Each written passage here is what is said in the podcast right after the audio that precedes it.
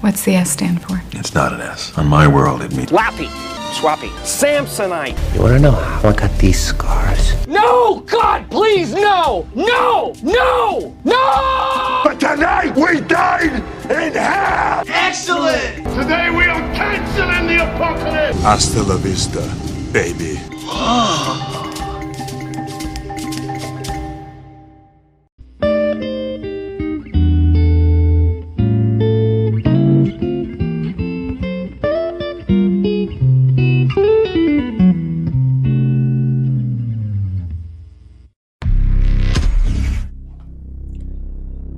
Hey, hey.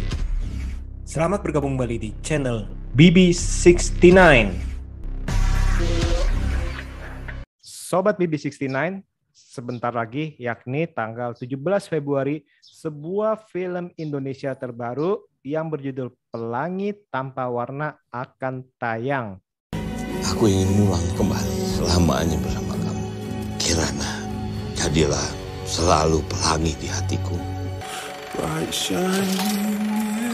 Film yang diadaptasi dari novel berjudul yang sama yang ditulis oleh Mahfriza Kifani ini, filmnya dibintangi oleh Mas Rano Karno dan Mbak Maudi Kusnedi, terus ada Sayan Saka dan Ratna Riantiarno. Nah, pada segmen bincang santai kali ini saya ditemani oleh Mbak Ami. Apa kabar Mbak Ami? Halo, halo Sobat Kongko BB69. Alhamdulillah baik-baik nih.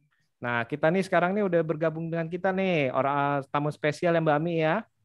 Iya bener nih, ada Mas Indra ya.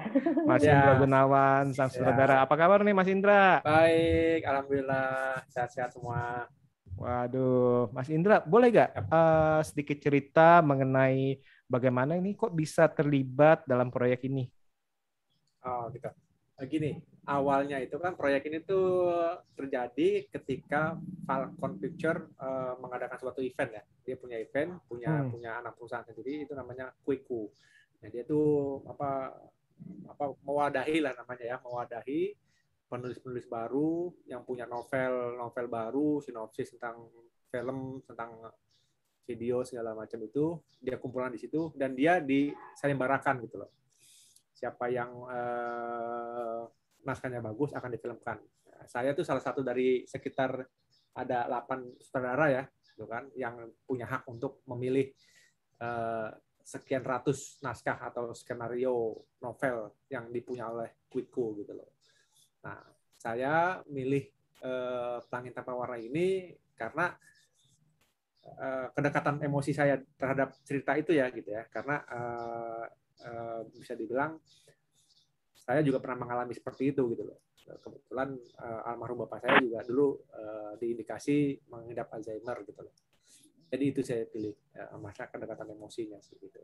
Nah, makanya saya pilih dan kita eh, saat itu melakukan pengambilan gambar pada saat gelombang pandemi kedua sedang tinggi tingginya tuh gitu. Oh, pas waktu Delta kemarin tuh ya, tahun lalu ya. Oh iya iya iya, Bulan pas 6 ya. Delta itu iya itu Hmm, hmm, sangat hmm. ngeri juga tuh. Waduh, waduh, iya bener sih itu pas saat-saat itu memang kita nih dak dikduk nih. Iya. Tapi ini menarik sih Mas dalam arti memang sih ke sering kali ini kalau sebuah naskah atau sebuah cerita yang um, mempunyai ikatan emosional baik itu dari kita nih dalam arti itu pasti kan akan uh, sangat berkesan apalagi pas waktu kita uh, membesutnya kali Mas ya begitu ya Mas ya. Iya, iya betul betul betul. Hmm, hmm. Dari awal sih gini, awalnya sih Hmm. aku aku berpikir ah ini akan mudah nih. Eh, apa aku akan mengeksekusinya gitu kan menjadi sebuah itu akan mudah karena kan saya mengalaminya gitu loh. Tapi Hmm, hmm. begitu kita di lokasi sulit gitu. Aku aku nggak mampu. Aku bilang sama produser, eh kayaknya berat ya.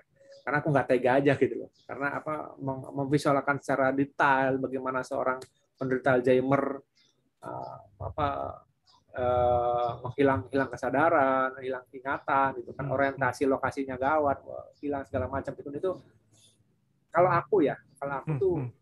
karena aku mengalami langsung ya maaf, maaf misalnya dia, eh, ketika dia tremor gitu kan Hmm, dia bisa hmm. ngompol gitu kan karena orang Hmm. sarafnya tuh dol lost gitu Hmm, dibilang hmm, gitu. hmm. nah awalnya aku aku pikir akan mudah gitu loh karena kan mengalami ternyata enggak gitu. ternyata enggak aku sangat sangat sangat apa ya bisa dibilang nggak tega gitu kan nggak tega. Tapi diambil jalan tengah yang nggak usah terlalu detail gitu kan. Kan kita juga nggak bicara tentang masalah Alzheimer-nya gitu kan. Kita masalah tentang masalah suatu keluarga. eh, keluarga harmonis ada suatu anggota keluarga yang menderita dan kita harus mengcovernya mereka gitu, kan, mendukung dia gitu loh. itu sih. Masalah sih intinya masalah masalah hangatan keluarga gitu aja gitu.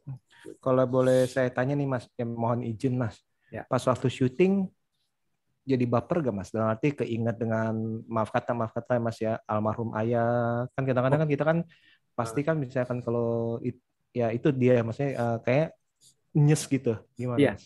ya iya iya yang tadi aku bilang itu kan aku jadi nggak tega karena kan aku ingat Hmm. ingat ingat semua yang aku pernah alami gitu loh yang tadi aku aku bilang ah kayaknya gampang nih gua pernah Hmm. mengalami itu Hmm. gitu kan ternyata nggak bisa gitu, Emosinya lebih ini ya Mas. ya? iya wah nggak tega kita jadinya jadi jadi ya apa ya nggak jadi ya aduh jadi mengingat masa lalu yang kurang baik kan nggak asik gitu ya jadi ya udahlah Hmm. ambil jalan tengahnya aja. Jadi eh, semaksimal mungkin kita ambil jadi fase fase fase si penderita Alzheimer ini bukan fase yang akut gitu loh. Jadi fase-fase Hmm. awal sih sebenarnya gitu loh. Jadi mereka masih ada on off gitu loh. Masih ada on Hmm. off. Kadang-kadang ingat, kadang-kadang enggak. Kadang-kadang emosional, kadang-kadang enggak kayak gitu-gitu. Itu awal-awal fase awal-awal itu sih. Gitu. Hmm. Oke Mas mau nanya Mas. Ya. Kalau ini kan diangkatnya dari media novel ya Mas ya. Ya, ah, ah. Uh, terus ada kesulitan nggak tuh apa ya uh, tantangan karena kan ini ganti media gitu kan ada Ah, kesulitannya nggak atau gimana gitu Mas? Oh iya, eh, eh, eh, kar- eh, ini ini ini ini film aku keberapa ya? Hampir semua filmku tuh dari novel sebenarnya. Gitu. Hampir semua film dari novel itu. Hmm. Ya, pasti ada gitu kan karena final media kan dari dari novel yang yang ratusan lembar kita harus Hmm. pindahkan ke sekian menit gitu kan. Nggak mungkin kita semua lem- semua lembaran-lembaran itu kita jadikan film sebenarnya enggak gitu kan. Karena eh, itu intinya sih itu aja. Kita ambil garis merahnya aja sih benang merahnya aja sih. Kita mau ngomongin apa sih gitu kan. Kita mau ngomongin apa? Eh, tentang Alzheimer dan tentang keluarga yang hangat harmonis tiba hancur dan mereka harus berusaha untuk eh, menyembuhkan si anak itu aja sih sebenarnya Nah, kalau misalnya kita harus plek atau ketiplek dengan novel ya nggak mungkin gitu kan. gitu sih. Dan itu semua kayak aku kayaknya sih ya pembaca atau teman-teman semua sih kayaknya udah udah udah paham tentang itu ya. Karena ya nggak mungkin lah novel yang sebanyak lembaran ratusan lembar itu kita pindahkan ke cuman dalam durasi 80 atau 90 menit sih. Gitu. Ada ketakutan nggak dalam arti nanti penggemar novelnya ya pastilah pastilah eh, mau film besar pun seperfect Ah. apa pun akan dibilang oh ini novelnya kayak gini kok ini kok eh, jadinya kayak gini. Nah dari kalau dari pengalaman Mas Indra gimana nih Mas Indra? Oh iya, eh, aku aku mengalami itu. Tapi ke sini-sini kayaknya udah enggak ya. Dulu novel eh, film pertama aku tuh di Renatan itu emang Hmm. begitu kan. Karena pembacanya kan pembaca remaja tuh. Hmm, Agak fanatik tuh, agak fanatik tuh. Iya. Pokoknya remaja udah fanatik. Nah tapi ya itu ya bagaimana sabarnya kita aja gitu kan. Mereka tuh maunya ya setiap detail tuh harus ada gitu kan. Dengan kita bagaimana menyampaikan sih sebenarnya. Tapi ke sini-sini kayaknya mereka udah pada ngerti deh. Ya, mereka udah pada ngerti gitu kan. Oh, ya nggak mungkin lah novel jadi film dengan cara utuh novel kan gitu. Gitu Hmm. sih. Hmm. Tapi intinya garis merahnya aja deh. Apa kalau aku dulu Hmm. ini nggak terlalu nggak terlalu ngejelimet ya. Mungkin pembacanya juga kan eh, agak-agak agak agak-agak agak sudah eh, apa tingkatan umurnya mungkin agak dewasa gitu kan. Kalau novel pertama aku tuh gitu, aku sampai sampai harus ketemu mereka dulu. Ketemu mereka dulu, ngobrol dengan mereka para para pembaca fanatik gitu kan. Ya tanya jawab, kamu mau adegan apa yang ada di film ini gitu kan. Oh, aku maunya ini ini ini, ini kita maunya ini kayak gitu. Apa kita ngomong lah apa Hmm, hmm. kayak gitulah. Pendekatan. Tapi kayak yang yang sini enggak. Aku aku aku aku lebih cuman kasih pemahaman aja buat mereka gitu loh. Baca aja buat mereka dan mereka juga ngerti loh. Kita nggak nggak apa nggak terlalu terlalu capek menjelaskannya sih kayak gitu sih. Gitu. Hmm, hmm, hmm. Menarik, menarik, menarik. Nah, Mas Indra, ini kembali lagi mengenai penyakit Alzheimer nih, Mas. Ya. Eh, ini kalau dalam film ini, eh, gimana cara melakukan risetnya, Mas? Oh ya, eh, riset kita karena waktu kita terbatas, kita melakukan riset ya, Eh, reading Hmm. sih ya, reading, reading ya, Eh, lakukan dialog dengan para pemain gitu kan. Riset saya punya punya teman gitu kan, saya punya teman yang eh, setidaknya mengerti tentang Alzheimer gitu kan. Kebetulan Hmm. juga Om Rano kan tetangganya ternyata juga ahli saraf gitu kan. Maudi Hmm, juga hmm. punya punya teman yang dokter gitu. Mereka eh, kita eh, kita cari informasi masing-masing dan akan di- dikumpulkan gitu loh. Dan hampir sama lah ya yang namanya apa ya, yang namanya data-data tentang itu kan hampir sama gitu loh Hmm. gitu sih dan kita juga baca ah, atau apa ya nonton beberapa film ya Hmm. beberapa film luar tuh banyak tuh eh, Prancis tuh eh, Prancis, ada film-film luar lah yang tentang Alzheimer ya sama sih, emosinya hampir sama semua, gesturnya, emosinya hampir sama semua gitu loh. Cuman kita kan beda beda beda setting atau beda kultur aja gitu loh. Banyak kita baca-baca buku, ya googling sih paling paling gampang Google lah kayak gitu. iya sih sekarang soalnya apa ya dengan kemajuan teknologi kurang Ah. lebih kan kita kan juga Iya. selain uh, Iya, kita riset uh, dengan ketemu uh, ahli juga kita bisa uh, Iya. literatur-literatur ini sudah banyak sekali di internet ya. Iya, ya. Gitu. nih ya mas namanya eh, alasan tanpa warna ini Eh, sorry Mbak, keputus Mbak. Apa Mbak? Bisa diulang? karena penyakit Alzheimer yang halo ya Ya, ya, ya. selain karena penyakit ya pengalaman dengan penyakit Alzheimer ini ada alasan lain nggak milih judul Pelangi Tanpa Warna ini mas Eh, gini, bisa di, di- jujur aja ya, karena situasi kita kan eh, pada saat itu kan pada saat kita nggak tentu ya, maksudnya kan eh, apa chaos lah ya, pandemi, pembatasan-pembatasan waktu, pembatasan kerja, pembatasan kreativitas gitu kan. Nah, eh, pelangi tanpa warna itu menurut aku punya punya poin-poin atau eh, kisi, oh ya, punya poin-poin yang bisa kita eksekusi pada saat pandemi gitu loh. Ya, jadi dengan pemain tidak banyak kan teman pemainnya cuma berempat empat ya. cuma berempat pemain cuma hmm, empat lokasinya juga di rumah itu Rumah, aja 90% ada di rumah-rumah itu di rumah si Kirana gitu kan. Udah selebihnya kan cuman apa eh, ekstras aja gitu loh. Jadi menurut aku eh, selain itu adalah bagaimana kita menyikapi pandemi agar kita bisa tetap berkarya berkreativitas. Itu sih sebenarnya pilihan saya untuk untuk untuk salah satunya ya salah satunya eh, pelangi tanpa warna itu gitu loh. Oke jadi kalau pesan yang pengen disampaikan dari film ini tuh sebenarnya apa sih mas? Kalau aku sih cuman eh, mau bilang ya ketika kita punya waktu luang terhadap keluarga ya manfaatin aja gitu loh. Karena kan kita nggak tahu tiba-tiba sesuatu yang terjadi bisa merubah eh, kehangatan keluarga kita keharmonisan keluarga kita gitu. jadi apa apa apa, apa eh, waktu yang ki- kita alami saat ini ya nikmati aja gitu dan eh, itu satu kedua eh, kalau aku bilang kalau masalah eh, penyakit itu ya obat yang paling istimewa adalah kehangatan dan berada di tengah-tengah keluarga gitu. Hmm, hmm. Support sistemnya ya mas ya. Support ngerti ya. itu. Di mana apa uh, ya tadi itu kembali lagi di keluarga dan sebagai keluarga juga kita harus bisa uh, saya bersiap ya bersiap untuk yang uh, terburuk maupun yang terbaik ya mas ya Iya. seperti itu oh ya mas Indra film ini kan mempertemukan istilahnya kembali nih aktor dan aktris legenda nih zaman iya. kita istilahnya Mas Rano Karno dan Mbak Maudi Kusnedi boleh cerita gak uh, kenapa nih kok sampai memilih mereka atau istilahnya kok sampai mereka terpilih gimana nih Mas? Ah, iya, Eh, jujur aja awalnya tuh dari aku baca naskah tuh yang udah kebayang tuh Maudi sebenarnya gitu kan. Oh ya? Iya iya karena Maudi karena sosok eh, justru kan tokohnya si Karen itu ibu ya, ibu Parubaya ya, gitu kan. Ibu Parubaya yang lembut, riang, hangat gitu kan. Ya ya. Iya tiba-tiba yang harus harus harus yang ada di visual saya itu ya Maudi gitu kan.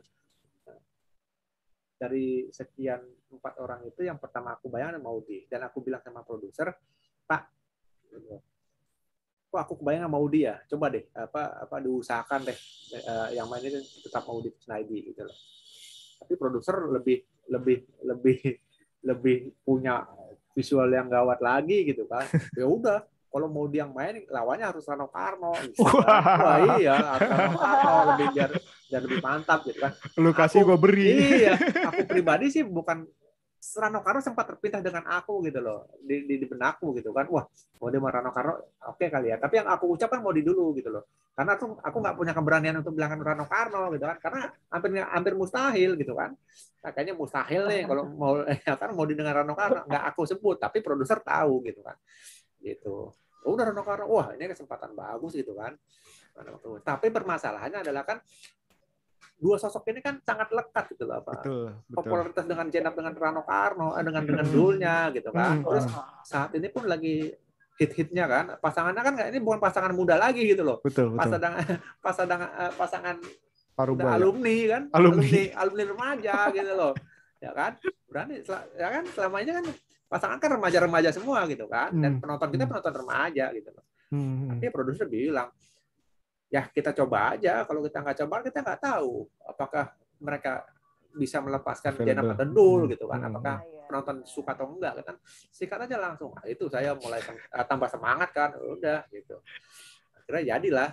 Di awal di di, di awalnya cuma mau dia nggak tahu gitu kan. Malah aku bilang sama Om Rano Om Rano kita main yuk bantu film aku gitu gue main sama siapa? Sama Maudi gila lo gitu kan. Dia langsung langsung gitu gila lo gitu kan.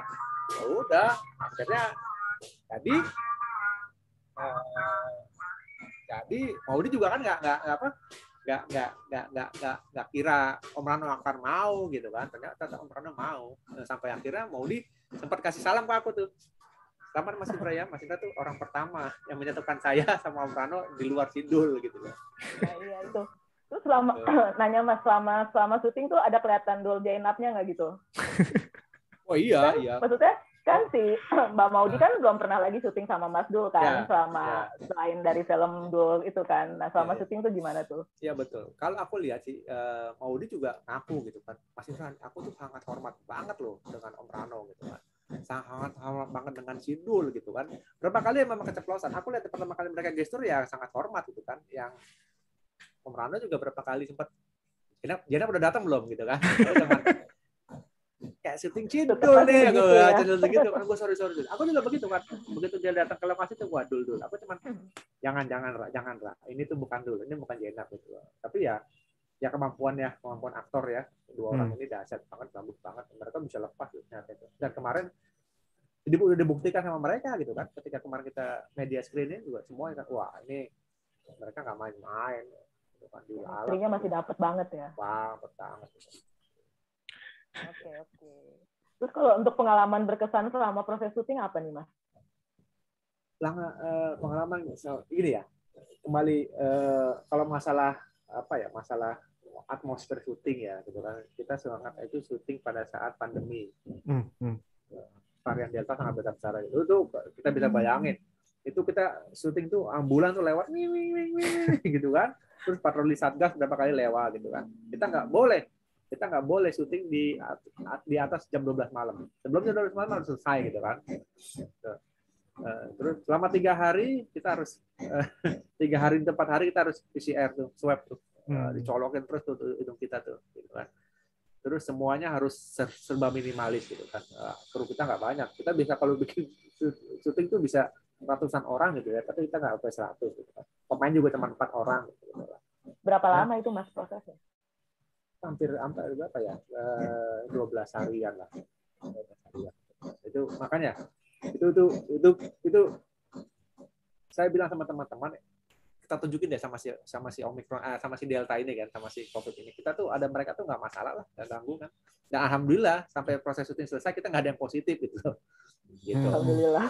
Iya, alhamdulillah kita ada yang positif gitu kan. Itu satu kemenangan buat kita gitu kan. Satu kemenangan buat kita. Itu satu. Kedua ya eh, berkarya bersama Om Rano dengan Maudi kan dua orang legend gitu kan. Dua orang legend dengan popularitas Maudi Jenapnya itu menurut saya itu suatu suatu, suatu sejarah tersendiri ya buat saya gitu kan. Om Rano baik orangnya. Eh, sangat ngomong, diskusinya enak banget gitu kan. Diskusinya enak banget gitu kan.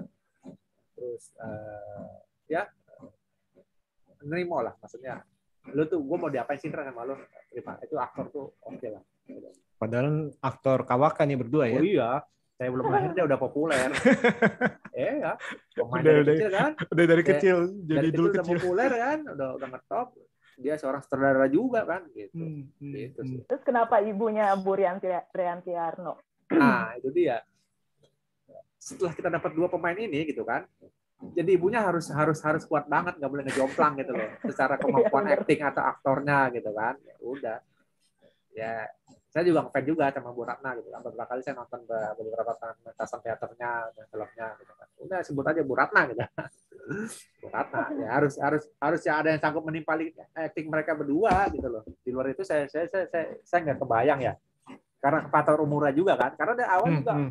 Om Rano, Om Rano sempat kaget ketika baca naskah kan. Pra, ini gua ada ibunya. Siapa yang jadi ibu gua? Gitu kan. aku aja 60 gitu kan. Gitu. Apa gitu. Ya udah, Baratna mau nggak? Baratna sih aku pikirannya gitu ya. Oh, Baratna ya. Ya udah Baratna dituain aja. Baratna dituain, Om Rano dimudahin dikit gitu kan. Ya, iya gitu. Jadi benar-benar. gitu sih. Ya, ya dia emang Barat- Baratna ya. Ya itulah harus ada satu lagi yang bisa ngimbangi kemampuan acting Modi dan Rano, yaitu Baratna yang bisa gitu. Nah ini kan ada tiga kita bilang aktor dan aktris yang Ah, ah. cukup senior lah kita ngomong ya. Ah. Nah ini sebenarnya ini pas waktu situasi eh, situasi syuting itu mereka Ah. itu orangnya serius kaku atau soalnya saya ngeliat itu ada klipnya itu kayaknya pas klip foto segala macam itu kayak eh, eh, Mas Rano kayak agak iseng juga sama Mbak Maudi ya apa? Oh iya, ah, kita sih cair ya. Apa tuh, Hmm. itu cair gitu kan. Karena kita yakin dengan dengan dengan dengan prokes yang kita jalankan gitu kan, dengan prokesnya dengan apa masker segala macam kita kita yakin lah dengan kemampuan kita dengan itu gitu. Semua cair kok asik gitu kan. Cuman emang agak jarak aja sih jaga jarak gitu kan. Makanan juga agak, agak rapi. Semua cair asik ya, gitu. Cuman ah, yang khawatiran sebenarnya Bu Ratna gitu kan. Karena Bu Ratna kan lebih apa, lebih hmm. eh, lebih usianya lebih Hmm. tua gitu kan, lebih rentan gitu loh. Emang dia lebih lebih agak agak lebih apa ya ya lebih jaga lebih jaga jarak lagi sih gitu lah. Kalau kita kita masih masih masih cair lah masih asik gitu. Ya, Oke terus kalau untuk kalau untuk proyek impian Mas Indra apalagi nih selain selain ini yang belum terrealisasi gitu Mas? Ada pengen bikin film apa gitu? Mungkin dengan genre yang lain atau gimana? oh ya eh, aku sih aku karena karena basicku aku suka sejarah gitu ya. Aku sih Hmm. pengen bikin film sejarah sebenarnya gitu ada, Wow. ada ada ada ada beberapa lah yang sudah sudah sudah mudah-mudahan gitu ya bisa terrealisasi gitu kan Boleh kasih bocoran ya- nggak Mas? Ah, ada ada satu kita lagi persiapan gitu ada satu eh, film no- novel ya dari sejarah itu eh, Hmm. tentang ya periodik lah 1927-an gitu lah Oke oke tahun 20-an ya. 27 gitu. 27 Terus oke. satu lagi yang 1965 gitu saya saya saya sangat suka dengan sejarah-sejarah terutama sejarah 65 ya gitu ya Hmm, hmm, itu, hmm. itu impian saya sih Wow wow wow keren keren Keren keren. keren keren keren. Kalau science fiction nggak belum.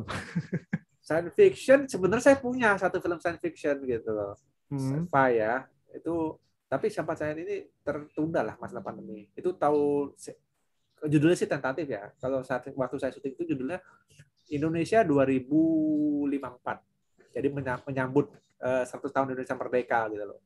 Jadi kita gambarkan Indonesia atau Jakarta ya khususnya tuh pada saat HUT kemerdekaan 200 tahun itu gitu loh. Itu sih. Oke jadi tapi ini itu masih eh, proses masih proses ya jadi Masih udah proses. udah dalam proses ya. kita Ah, bilangnya. ah, ah. Wow oke oke keren keren nih keren nih. Nanti Jadi bukan science fiction ya, apa ya? Ketika saya presentasi kepada mereka, dia Hmm. bilang sih apa, Mas Indra, bayangan Mas Indra tak- eh, ketika Indonesia merdeka 100 tahun itu seperti apa sih gitu kan? Apakah kayak ada kayak Star, Star Trek kan? terbang-terbang. Buat terbang-terbang gitu. Wow, wow. Aku kan apa adanya kan. ah enggak sih. Kalau aku sih pengennya Indonesia Jakarta lebih hijau aja gitu kan, lebih hijau gitu. Oh malah lebih hijau. Iya, kalau aku bayangin gitu, gitu kan. Secara teknologi Nggak ya terlalu jauh. paham gitu kan. Hmm, Kita hmm. 50 tahun merdeka aja masih begini gitu loh. Bukannya aku nggak seliar atau apa ya, tapi realistis lah. Kalau pengen kepengen aku ya Indonesia ya lebih hijau aja, lebih hijau, lebih teduh, lebih sejuk gitu kan. Itu kan lebih asik gitu loh daripada yang Hmm. mobil terbang-terbang, Iya betul betul. tinggi gitu kan. Terlalu ngayal ya. Ya. Gitu. Oke oke oke keren keren. Jadi eh, kita nantikan nih apa sejarah sama eh, sedikit science fiction nih. Malah Ah. gambarannya keren nih. Eh, Indonesia lebih hijau nih. Biasa kan kalau yang misalnya kalau banyak film-film eh, masa depan malah lebih gersang, Ah, distopia istilahnya ya. Oke. Nah, ah, Mas Indra nih, sebelum Ya. kita tutup eh, perbincangan kita hari ini nih, kira-kira eh, apakah ada pesan untuk para sobat BB69 yang akan menonton film Pelangi Tanpa Warna ini? Oke, Eh, buat teman-teman yang mau nonton eh, film Pelangi Tanpa Warna, eh, jangan takut gitu kan. Eh, bukannya kita mau melawan COVID atau apa gitu ya, tapi yakinlah kita harus saling meyakinkan gitu kan. Seperti kita, seperti kami gitu kan, kami tetap maksa, bukan tetap maksa, untuk tetap eh, tayang pada waktu yang ditentukan itu termasuk termasuk eh, sifat eh, termasuk Optimisme. optimis, optimis dan kepercayaan kita kepada 21 itu, pada kawan-kawan kita. Kita- Kita harus saling percaya aja sih. ya. percaya aja jangan nggak takut karena uh, prokesnya gue ketat gitu kan walaupun dari 75% kursi di bioskop menjadi 50% gitu kan kalau produser saya lebih gila lagi. Tayang aja walaupun 20% di bioskop tayangan aja nggak apa-apa. Yang penting kan kita iya kan? Iya. masalah penonton kan masalah selera gitu loh. Betul, yang penting betul. kita Iya, benar, benar, menanamkan menyebarkan optimisme itu aja gitu loh. Optimisme gitu loh. Yang penting kita nggak melanggar hukum gitu kan? Hmm, hmm, hmm. kecuali ditutup 100 persen. Ya oke kita nggak bisa ngapa-ngapain ditutup 100 persen bioskop gitu loh. Gitu. Tapi ya aku aku pesannya gitu. Kalau mau nonton silakan karena prokesnya juga sudah ketat gitu kan. Hmm, hmm, hmm. Eh, jangan takut karena menurut aku ya eh, karena ya tadi kita harus optimis gitu kan orang optimis ke depannya harus optimis kesehatan ke, ya, ke depannya segala macamnya gitu loh Betul betul. Soalnya Kalau apa? kita eh, kayak kita sekarang juga ngerasa takut sendiri ya kita pun juga mau ngapain juga di rumah aja gitu kan kayak gitu. Iya gitu setuju sih setuju. Eh, Setuju, kita setuju. kalau ada yang bertanya kok kok eh, apa nekat sih tetap ya karena kita mau apa memberikan rasa optimis gitu aja lah optimis semangat gitu kan gitu. jadi jangan Satu lagi ya, takut Mas. prokesnya akan ketat Satu Ya. lagi nih sebelum tutup Hmm. nih. Pelangi Tanpa Warna pengennya ditujukan untuk pangsa pasar apa nih? Keluarga atau gimana? Atau Oh. semua orang bisa nonton gitu. semua orang bisa nonton gitu kan karena suatu produk tontonan semua orang bisa nonton untuk film ini gitu kan dari Oke oke. iya oke Oke, oke. Mantep Ya. nih mantep mantep ya Mbak Ami ya. Nah, Ini Baik, nama apa? Kita, Kita tunggu nih, kita tunggu. siap tanggal 17 di 17 bioskop. Februari. Ya, jadi Aku. dua hari lagi nih, tiga hari lagi, tiga Iya, hari lagi, lagi. tiga hari Ya, lagi ya. nih, tanggal 17 Februari nih ya.